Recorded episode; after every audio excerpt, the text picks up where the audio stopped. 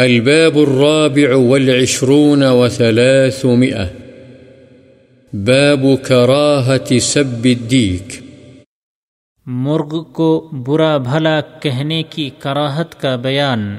عن زيد بن خالد الجهني رضي الله عنه قال قال رسول الله صلى الله عليه وسلم لا تسبوا الديك فإنه يوقظ للصلاة رواه أبو داود بإسناد صحيح حضرت زید بن خالد جوہنی رضی اللہ عنہ سے روایت ہے، رسول اللہ صلی اللہ علیہ وسلم نے فرمایا، مرغ کو برا بھلا نہ کہو، اس لیے کہ وہ نماز کے لیے جگاتا ہے۔